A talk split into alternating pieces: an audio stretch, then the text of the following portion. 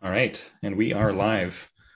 Hello to everyone listening. Um, this is uh, the fourth episode, I believe, of uh, my my podcast, where I invite uh, people to discuss uh, topics at the intersection of uh, Buddhism, um, meditation, science, uh, and how how all of that intersects in contemporary practitioners' lives, I suppose.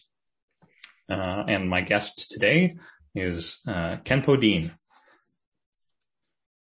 Uh, and maybe just uh, you could introduce yourself in uh, in a few words. Who are you? Uh, what, what do you what do you do? and then we'll get into a little bit of your bio, if that's okay. Okay. Yes. Yeah. My birth name is Dean Pielstick, and I was given the title of Khenpo but I am a yogi practitioner. I have not gone through the college system, the Buddhist college system that normally is a part of achieving that title. So I sometimes refer to myself as Yogi Khenpo, so, so as to recognize the fact that I received it in a different way than is uh, normally done. In fact, one yogi told me that, or uh, Lama told me that it, I'm probably the only person in the whole world that has had that title in that way. But I'm not big on titles. I uh, was a professor most of my life, and so uh, you know, people call me Doctor Pielstick or whatever, and I would just say that, you know, they'd ask, "What shall I call you?" And I said, "Well, you can you can call me Doctor Pielstick, or you can call me Professor Pielstick, or you can just call me Dean." and I'm kind of the same way. I'm not uh, locked into titles. It's just a title. but um, so that's that's a little bit of uh, who I am. I, as I said, worked as a professor. I had a career also as a manager different times, mostly in higher education, but, uh, then I went back to teaching again and, uh, retired a few years ago. Uh, and so I'm a full-time Buddhist now, you might say. Although, uh, my understanding, um, and we'll get into this a bit, is that uh, throughout all of that uh, time of your life when you were, you know, uh, mm-hmm. pursuing a career um, as well. Um, that I, I, imagine you were you were practicing quite diligently to to have, uh, you know, in the in a non traditional way, uh, be granted the title of of Khenpo. So maybe maybe that's a good transition uh, into a little bit of your your uh, your bio. Where were you born, um, etc. Where was I born? I was born in McMinnville, Oregon. Uh, my dad was going to college at Linfield College there, a private school in Oregon after World War II. And so I was born there and uh, then we moved to Idaho where I was raised and went to uh, Idaho State University. My first two years transferred to Oregon State University. I always had this connection with Oregon and uh, so I went back there, wound up getting my degree in my undergraduate degree in computer science and worked a variety of jobs in research and uh, some other uh, computer related kinds of things. And then uh, wound up eventually getting my MBA and uh, as a part of that uh, I was asked to participate as a uh, teacher a in business. My major was in business. It's the MBA. And so I did teach classes for a period of time at Western Oregon. And then I got a job in uh, at another college as uh, head of administrative services and uh, eventually then went back and got my doctorate in uh, leadership and then uh, got another job here in Arizona transferred down to that and another administrative uh, kind of job, and then eventually decided that I wanted to uh, get into a more academic side, and so I got a job with Northern Arizona University. Uh, kind of it was a split between an administrative position and a faculty position, and I wound up doing that until I finally retired. Uh, but the Buddhist part of it actually began at Oregon State University when I was going there and found a book on bookshelf in the library, or excuse me, not the library, the, the bookstore.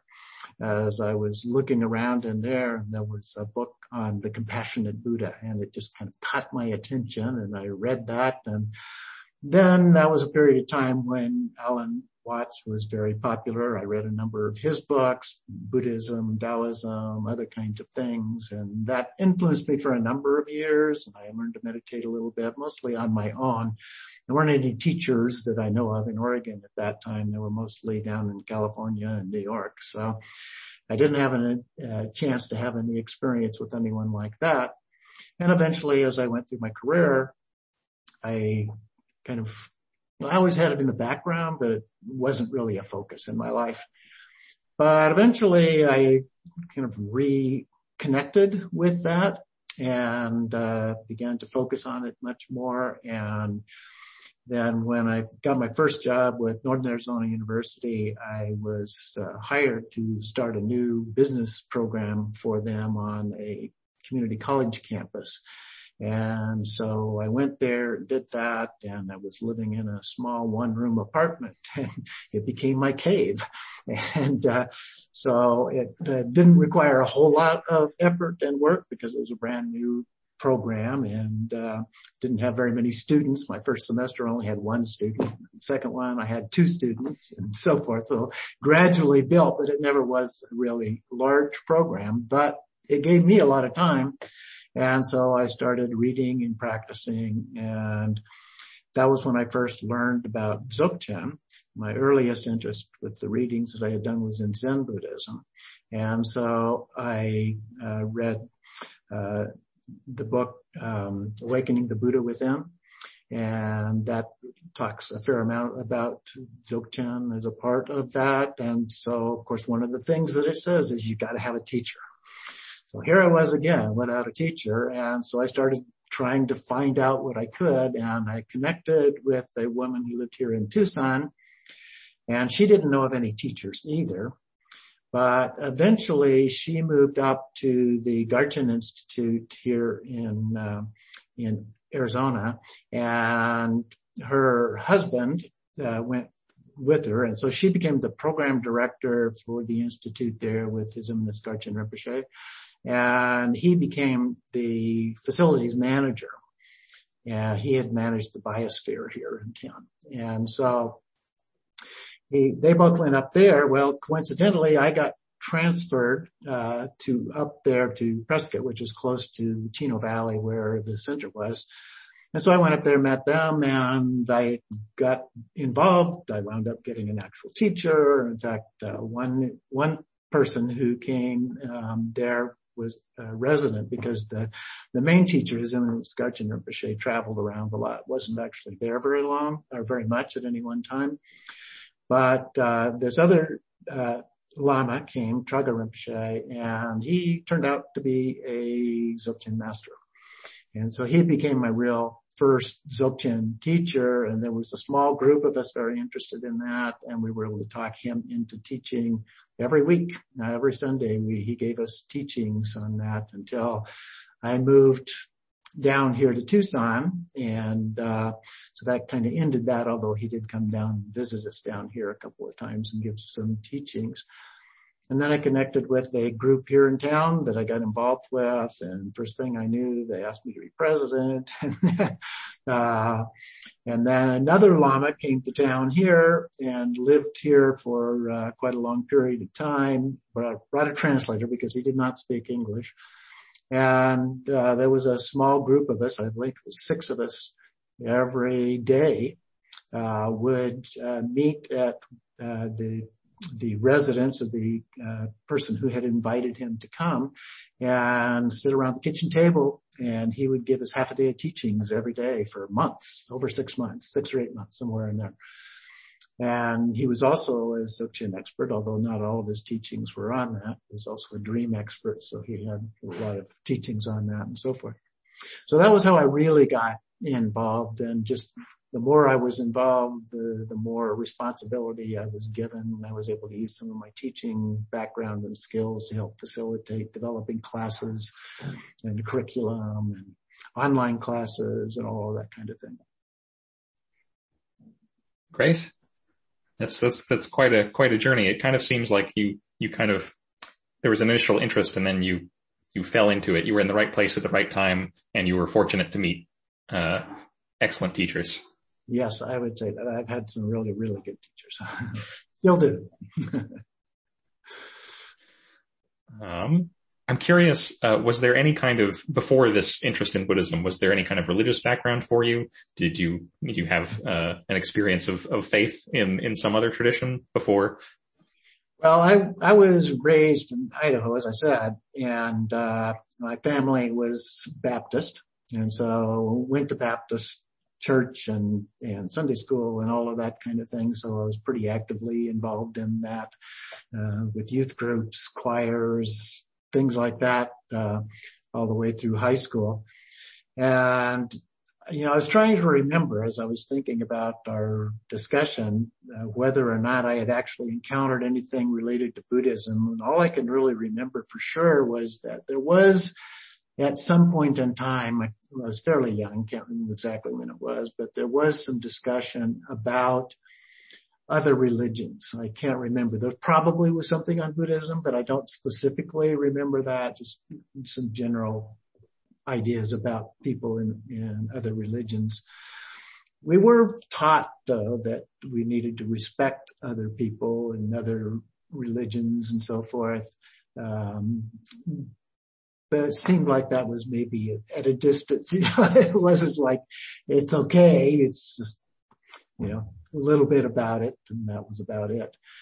So yeah, it really wasn't until I went to college and started reading on my own that I really learned that much about it. But there was some religious background and experience, that kind of thing. Great. Um, maybe now we can shift to, uh, for those listeners who maybe aren't so familiar with the Buddhist landscape. You've mentioned several terms, uh, Dzogchen, uh, that's part of the Nyingma lineage. Maybe you could just give a, a brief primer. Uh, you know, what, what kind of Buddhism did you get involved with? Yeah. Well, yeah, first understand that there's just like every other religion, there's lots of branches. there are three main branches. There is one that is based on the what we call the Pali tradition. There is a set of texts called the Pali Canon. And so it's based on that as well as various commentaries to that and so forth. So uh, that's one branch. Another branch is related to the Sanskrit tradition. And so those are texts that were written in Sanskrit eventually after some time, probably several centuries after the Buddha before it became written down but in a different language and it had a little different emphasis. Uh, sometimes we refer to that Pali tradition as the path of individual liberation because that was the main part of the focus. It wasn't exclusively that, but that was the, the main emphasis. In the Sanskrit tradition, by contrast, the emphasis shifted a little bit more to being concerned about other people and wanting all individuals to achieve enlightenment as a part of that both of those branches also became very philosophical. And so that uh, is a big part of what we see in Buddhism in general and has been elaborated on, debated, all kinds of things uh, over the centuries. Uh, but then the Sanskrit tradition also broke into a variety of things. So you may be familiar with Zen Buddhism. That's a branch of that. Or the um, um, forgetting the names of some of these. There's a bunch of them. If you go on Wikipedia, you can find a long list of all of the different branches of, of that. Uh, and one of those then, uh, sometimes referred to as the third branch, but although it's, it's still a branch off of that Sanskrit tradition is Tibetan Buddhism or Vajrayana. Um, and so that particular tradition uh, takes up some other aspects of uh, things that had been encountered historically at different times, later times. And so it moved into Tibet from India and was also influenced to some degree by the Chinese version of uh, Buddhism as well. And all of those things kind of come together in conjunction with a different culture, a new environment. And those things kind of merge together into what has become known as Tibetan Buddhism or Vajrayana as part of that. Um, the biggest difference in Vajrayana um, because most of the philosophical views and so forth that were developed earlier became a part of that. But the biggest difference in terms of practice is what we refer to as deity yoga. Uh, deity is probably a bad word for that because deity means God and we don't have gods uh, in that sense. Um, so what we have are, I refer to them as Buddha forms. So they are different uh, forms of Buddha that uh, we use as a part of the practice. Uh, I describe it as role play because you do the meditation you imagine that you are that particular Buddha and there's a description of the Buddha in terms of what it looks like, in terms of its characteristics and so forth. And you imagine yourself to be that Buddha. And then we often recite mantras as a part of that. And then we go into just a uh, meditation where you dissolve all of that into the experience of emptiness, if you will. And then we come back out of that. Um, and we imagine again that we are that particular being. And then when it's time to get up off of the cushion, the ideal is that you keep imagining that you are that. I tell my students that it's not about being a great meditator. It's about applying that in your life. And so applying those principles, whether it's loving kindness, compassion, uh, altruism, those core parts of what Buddhism is all about is uh, a, a, very important part of that. Uh, ethics, all of those kind of things. I I, th- I can't remember if I if you wrote this somewhere or I heard it somewhere else. Deity yoga is kind of a fake it till you make it till uh, till Buddhahood. That's uh... yeah, I, I know I've said that one more than once. Anyway, yeah. there is that aspect to it, but uh, from point of view of psychology, role play is very important, and they use a lot of that kind of thing, like uh, professional athletes, for example, uh, will imagine doing the whatever the, the sport is that they are doing. So they're running a race. They imagine the race and going through that or they're playing basketball and they imagine exactly what it's like to do that and hit the shots and so forth. And it's been very effective. A lot of teams actually have professional psychologists that they work with for those kind of principles. And it applies to Buddhism too. You imagine yourself as a perfectly wise and perfectly loving being, you may find yourself being a little more wise, a little more loving. That's right. That's exactly right. Um, great. Um, and one further branch, uh, branching off of this sub branch, the Dzogchen lineage, yes. which has been your main uh, emphasis, as I understand. My main focus, yes. Um, it's a part of the Vajrayana, and it's a part of the uh, process of doing deity yoga. Uh, but at that point in time, for the most part, there's still part of it that carries on over into Dzogchen. Dzogchen means great perfection generally. Um, there's some slightly different variations in how people uh, translate that, but that's the most common one. And so the idea is that that's kind of the highest pinnacle, if you will, of the practice.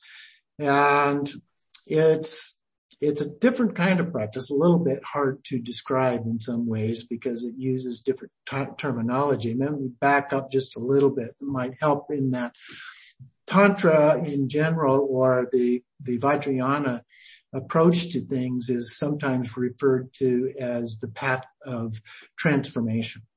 And so the whole idea of an approach to it is transforming our ordinary view of the world into a different view of the world, a Buddhist view of the world as described by the historical Buddha for the most part. Um, it became modified somewhat over time, but basically it fits with the, the view that he had at, at that time as best we know that uh, from a historical perspective.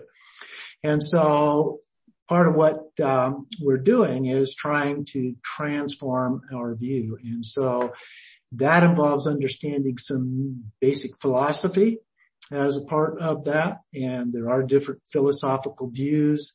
One of the major ones, which is another one of those terms that I don't like very well, but it's emptiness. And, uh, the reason that I don't like it is because in, in the West, when we use the term something being empty or emptiness, it's like a void. It's like I, I have this glass and this glass is totally empty. There's nothing in the glass. But in reality, I was drinking iced tea out of that glass and there's still a piece of lemon and there's still some ice cubes in that glass. So it's not actually completely empty. And in fact, the way that the Buddha described this is that it's the lack of something. And so when he says that it is empty, he says oh, it's empty of one particular thing under in a particular circumstance. And so one of the things that the Buddha taught was we want to get rid of really strong kinds of desires. Really strong desires in our life create problems for us. And it creates what is usually translated it's dukkha, but it's usually translated as suffering, but really is a much broader term. Uh, oftentimes uh, referred to as things like discontent or dissatisfaction is a, a more accurate term uh, translation of the word. And so the idea is that what we're trying to do is deal with, and there's lots of lists. When I first started Buddhism, I called it religion by numbers because there are all of these lists of things. Um, and so there are lots of lists of these things that create problems in our lives that we're trying to overcome. But one of those is this idea of strong desire, strong attachments to different kinds of things. Well, if we no longer have those, then we are empty of that strong attachment. And so that's the way that the Buddha used the idea, um, or strong aversion. So we're empty of those aversions. So when we become empty of those kind of things, that's the way that he describes it when we talk about emptiness.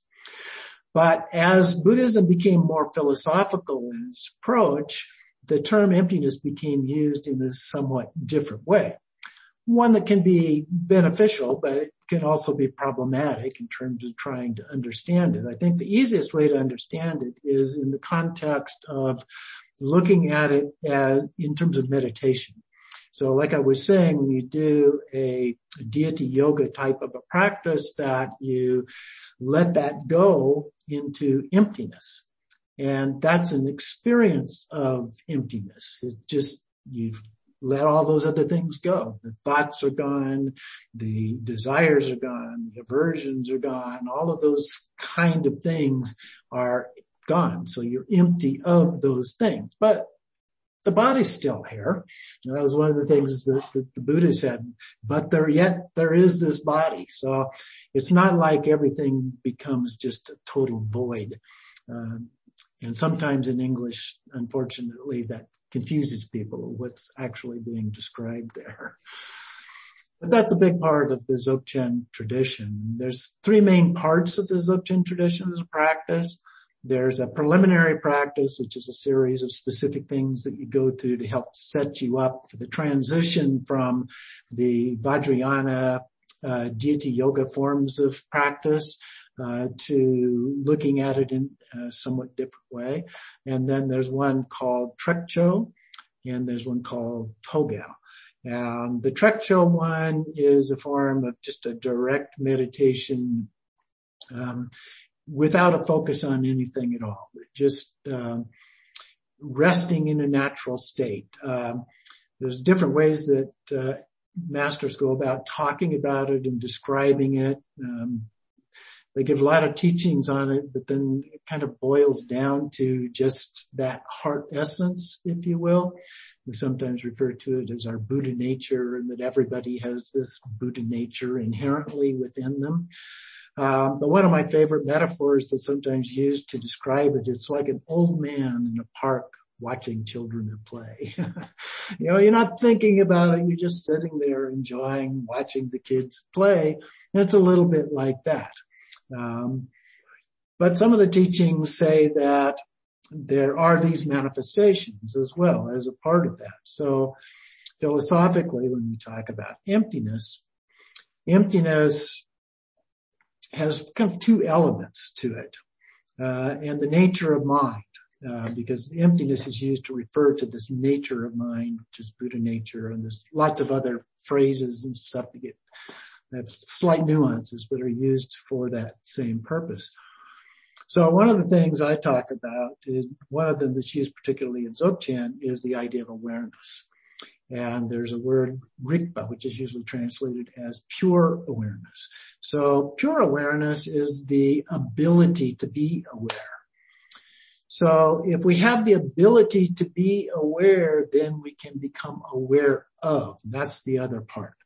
So become aware of things. I can see something. I can hear something and so forth. Become aware of those things. But if I don't have the ability to be aware of, it doesn't matter what's out there. I can't become aware of anything. Flip side's also true.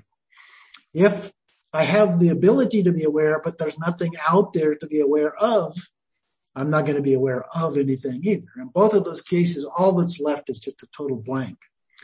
So it requires both of those. They have to integrate together as one. We call it one taste as a part of that.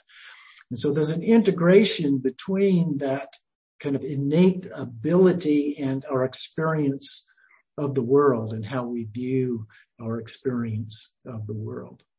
So if, if my understanding from what I've read and little teaching I've received on this matter is, is, is, you know, if it's, if it's gotten in here, um, Rigpa refers to the, the capacity to cognize, to perceive, exactly. um, but it still requires, you know, some kind of object. However, if, if Rigpa is, is, is recognized, there isn't actually a distinction between a subject and an object in that moment of recognition. Um, though that's the one taste you're referring to. Right. And so then the practice becomes not trying to sit in just this void, if you will, of emptiness, but rather it's just whatever comes up, you recognize it for what it actually is. And this integration between the two parts as a part of that, but also just that, okay, I'm seeing something. Yeah, I hear a sound, but not engaging with it, just recognizing what's going on in your mind at the time. Great. Um, forgive me. I'm going to look at my notes to see where we might go next. Already covered a lot of ground. Um, so we've talked about how practice, uh, kind of in this uh, graded way can reveal the emptiness of experience.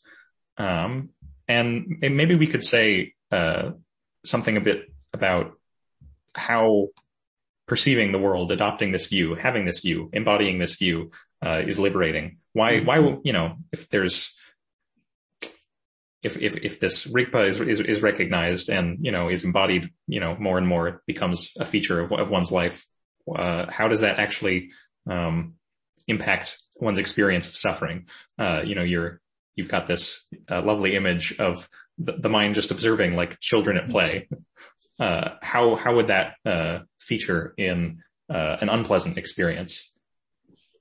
Well, I think in a way we have to go back to the beginning a little bit.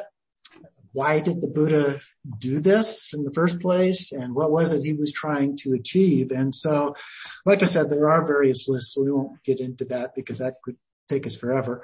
But one of the things that he referred to was uh, three particular, a list of three particular things, which has become known as the three poisons, but it was a little bit more specific than that initially. So what he looked at is he tried to identify, well, maybe I need to back up just a little bit more than that in case there are some people who aren't familiar at all with the background of the Buddha. And that is that he was born um, as a prince, is the, the, legend anyway, and that uh, he became very dissatisfied with all of the things. He had everything that he ever could possibly want, materially speaking, and yet he was very dissatisfied with that. And so he left to the chagrin of his parents, and uh, he became a, and practiced an extreme form of asceticism, which was a popular form of practice at that time. So he went from one extreme to another extreme of this extreme asceticism, severe fasting and bodily mortification and all of those kind of things. And he almost died from it and decided that, okay, this isn't working either. Let's find something else. He went off on his own. He sat under the Bodhi tree and eventually from that experience, he came up with a, a different idea, what he referred to as the middle way. And so the goal then was to overcome these sources of suffering, which are these two extremes in particular. And the cause of those two extremes, which he refers to as our own fundamental ignorance of the way things really are. Okay. So that's what's important to understand in terms of how do we get to and why we go to where we're trying to get to. It's trying to overcome those things so that we are satisfied with the way things are in our life. Uh, and so these practices and, and there's lots of different practices in Buddhism and not all practices are appropriate for everyone. And this is a fairly specialized form of practice. Uh, and not everybody agrees that it is an appropriate kind of practice. And I would, I would agree with that as well. It has to be something that is a natural fit for someone. And this was for me. And so what we're looking at are how do we overcome, just keep it narrowly focused in terms of that basic idea of ignorance, the attachment and aversion aspects of things. So we're trying to be liberated from those. So what happens is that the cause of those things is this idea this fundamental ignorance. The fundamental ignorance is that we don't understand the way things really are. We think things are real as they appear to us. Um, Mipam talks about the difference between the way things appear and the way things are, and that's the way Buddhism generally looks at this. And so what we're trying to do is identify the way things are. We all know what it appears like, but how, what, what is it? One of the examples, a metaphor that I give in science is that, you know, I look at this, I see a picture out here and I think, yeah, I see this picture. Is that really what's going on from a scientific point of view? Well, no. Actually, it's not. First of all, there are atoms. It's made up of atoms and I cannot see atoms at all. Okay. So that's a delusion. I can't see what I think I see. Furthermore, what's actually coming to my eye is not color. It's photons, these little photons wiggling along at different frequencies that strike the retina of my eye that create an electrochemical signal that goes to my brain, particularly to the occipital lobe, but also to other parts of the brain, and it creates this image. The image I am seeing is actually going on in my brain. We refer to it as our mind, as an experience of the brain, it's mind. The question that comes up in terms of Buddhism is whether or not that is independent of the brain, just has a connection to it, or whether it's actually a function of the brain. It doesn't really matter for our purposes. So what we're looking at is that just being one example. We could say the same thing about all of the other senses, hearing, smelling, tasting, touching as well. In Buddhism, we have a sixth sense, which is mind. So things like thoughts and feelings and, and so forth are part of that, memories. All of those are considered to be sensory experiences. But none of those happen the way that we think they actually are happening and we interpret them. We give them labels and we say, oh, that's a picture or oh, that's red or this is green or other kind of things. And oh, I like this one, but I don't like that one. And that begins to get stronger and stronger. And the more we get there, that dislike becomes hatred that like becomes craving and greed and so forth. And so what the Buddha talked about was these extremes. And so the middle way is between those extremes. And he didn't spell out too much exactly what he intended in terms of the middle way, but the extremes are pretty extreme in some of the teachings that he gave. So that's what we're trying to overcome. And so by doing this practice, there are no extremes it's just whatever is. And when you do that, what happens is your mind begins to kind of collapse inward in that middle way. And so we just rest in that middle way and we're no longer bothered by those things. Okay. Now that does, that is open to criticism because there are those who say, well, but wait a minute, there's stuff going on that we need to do something about. Uh, there are people who are suffering in other kind of ways, and we need to do something about those. How about COVID, for example? You know, we need to provide vaccines or protection or masks or other kind of things to protect people from that or the war that's going on right now. So all of those things are, are valid things. We need to think about that. Altruism is another very important principle. It's one that we don't talk about as much in Dzogchen, but one of the reasons that I teach the way that I do of going through this sequence is that that provides provides the foundation. You have to really understand the basics, the foundational things, because it's assumed that you already know those, that you already embody this idea of altruism, of loving kindness, compassion, and so forth when you get to Dzogchen. Because Dzogchen doesn't really teach much about that. Because you're supposed to already know that. You're supposed to already have that kind of an experience. But some people want to just dive right in. And some teachers, not very many, but there are some teachers that uh, have taught in in that way as well. Um, but it can sometimes lead to problems because you ignore the other aspects of things that are very important in life. Right. So a common a common criticism you already gave voice to of of Buddhism and, and other religious traditions that have an emphasis on transformation, uh, like a personal kind of transformation of perception, mm-hmm. um, is uh, that, you know, if we care so much and we put all of our energy into this transformation of ourselves, we're not actually going to be attending to uh, what's problematic and uh, needs urgent attention in the world. Right. Um, how, however, uh, you know, this this middle way isn't, um, as I understand it, uh, and I, I, want you to chime in here, isn't an abolition of preferences. Uh, one, one, one still prefers not to have pain and for others not to have pain. it's, it's, it's not, a, you don't become a, a stone wall, uh, impervious and, uh, unfeeling. Right.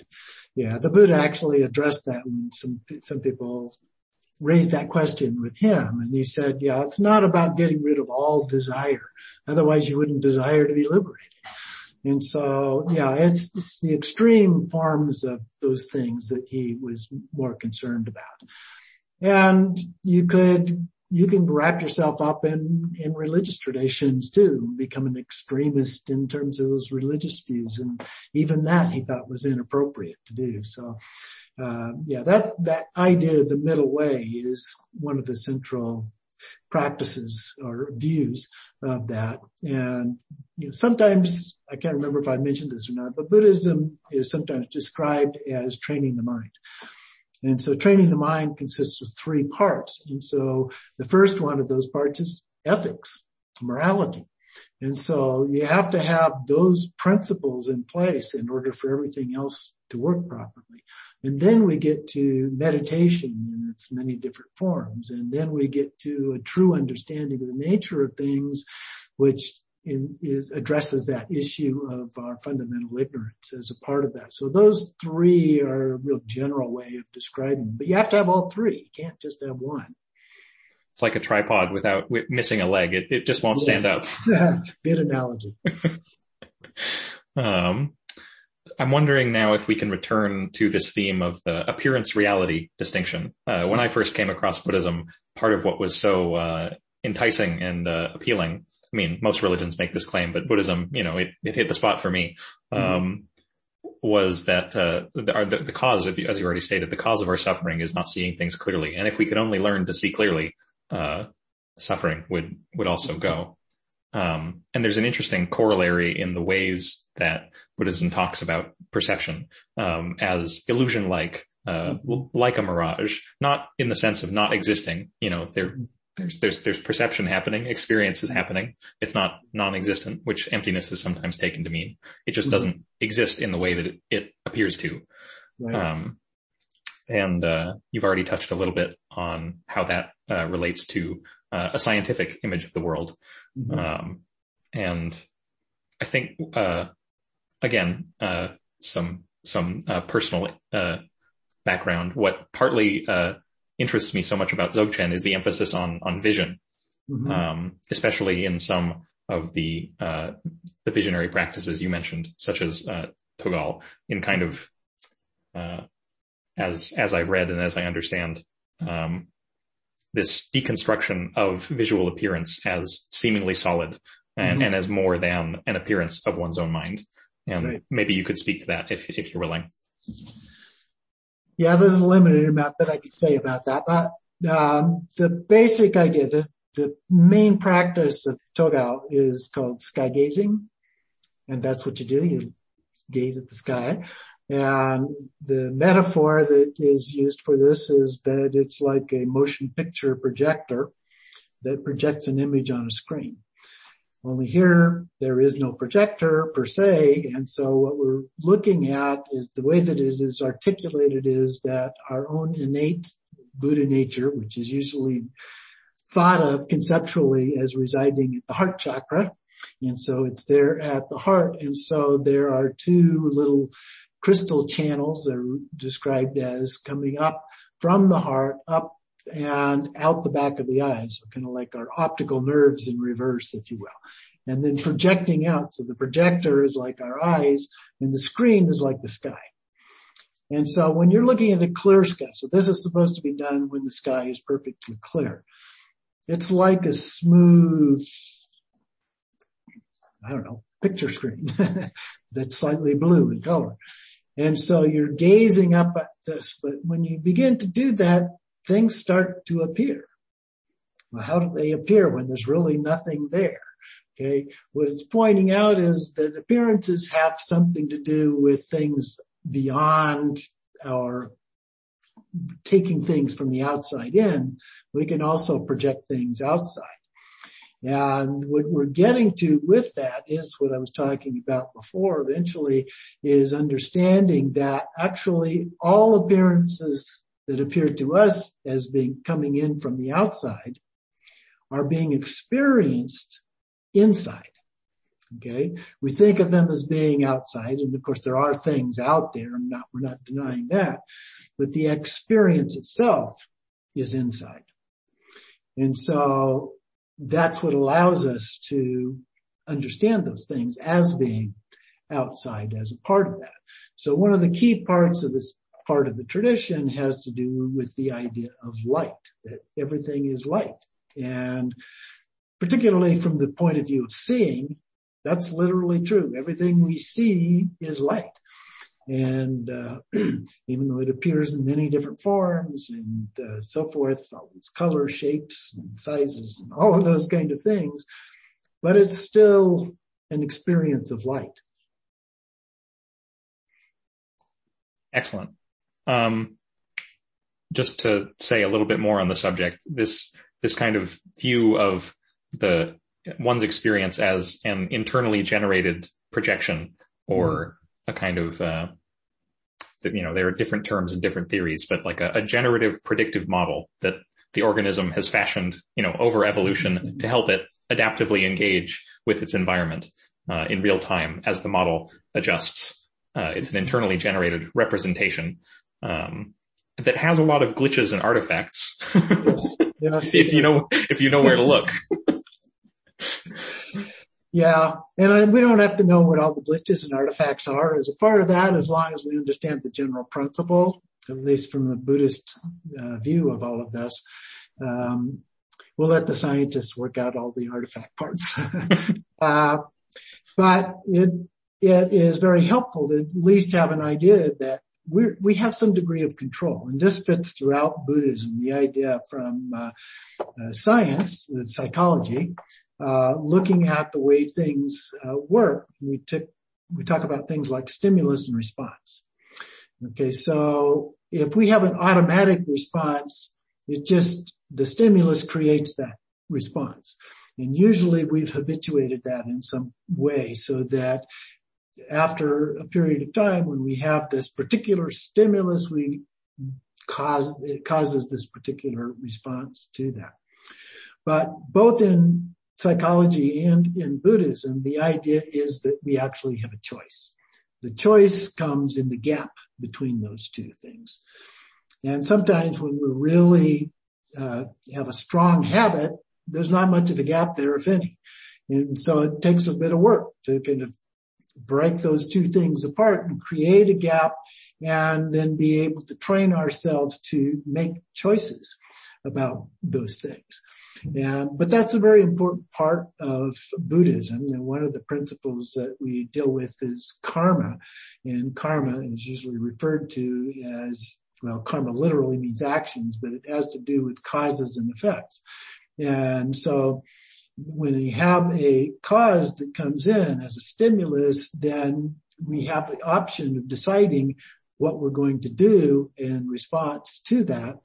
And so that's where things like ethics come in. What is the appropriate thing to do here? Do you have a habit of lying? Is that really the correct thing to do here? We need to maybe break that away and learn to tell the truth a little better. Um, lots of different aspects in our, in our lives, but that's the general principle is that we have a choice because the most important thing in karma is actually our intention. What is it that we intend to do with our interaction rather than the actual action itself? Um, if we intend to kill something and we kill something, then that's very bad from a, from a karmic point of view. But if I accidentally kill a bug that slammed into the windshield on my car driving down the road, I didn't intend for that to happen, and I may even feel badly about the fact that it did happen, even though I didn't intend it to happen in the first place. Then the, the effect of that is uh, either very, very minor or non-existent as a part of that. Depends on who you're talking to. Um, so that is important because that principle is what allows us then to go through all of these different branches and, and, practices within Buddhism to make a difference in our life and how we go about the choices that we make. Uh, because that's that's when we get the basic idea philosophically of the innate nature of things. We still have to do something about it. If we have this wonderful understanding mentally, but it doesn't change our life, then that's not particularly helpful. So we have to come back to reality. Yet there is this body. So, uh, going on from that, bringing it back to, to practicalities, coming to see the world and oneself in this way, um, as, as empty of having the uh, reality we normally attribute it to, mm-hmm. uh, attribute to it, um, that uh, widens the gap between stimulus and response and also allows uh, more skillful action, uh, more in line with our, our, our intentions that are, you know, not just habituated craving and aversion. Right. Yes, definitely. Well, I, I, I don't I don't really know of a, a, better way to end it than that. Um, okay. Well, thank you for having me. I appreciate that, and I hope that the comments are helpful to people in their understanding and perhaps their practices as well. I hope so too. Thanks so much, Dean. You're welcome.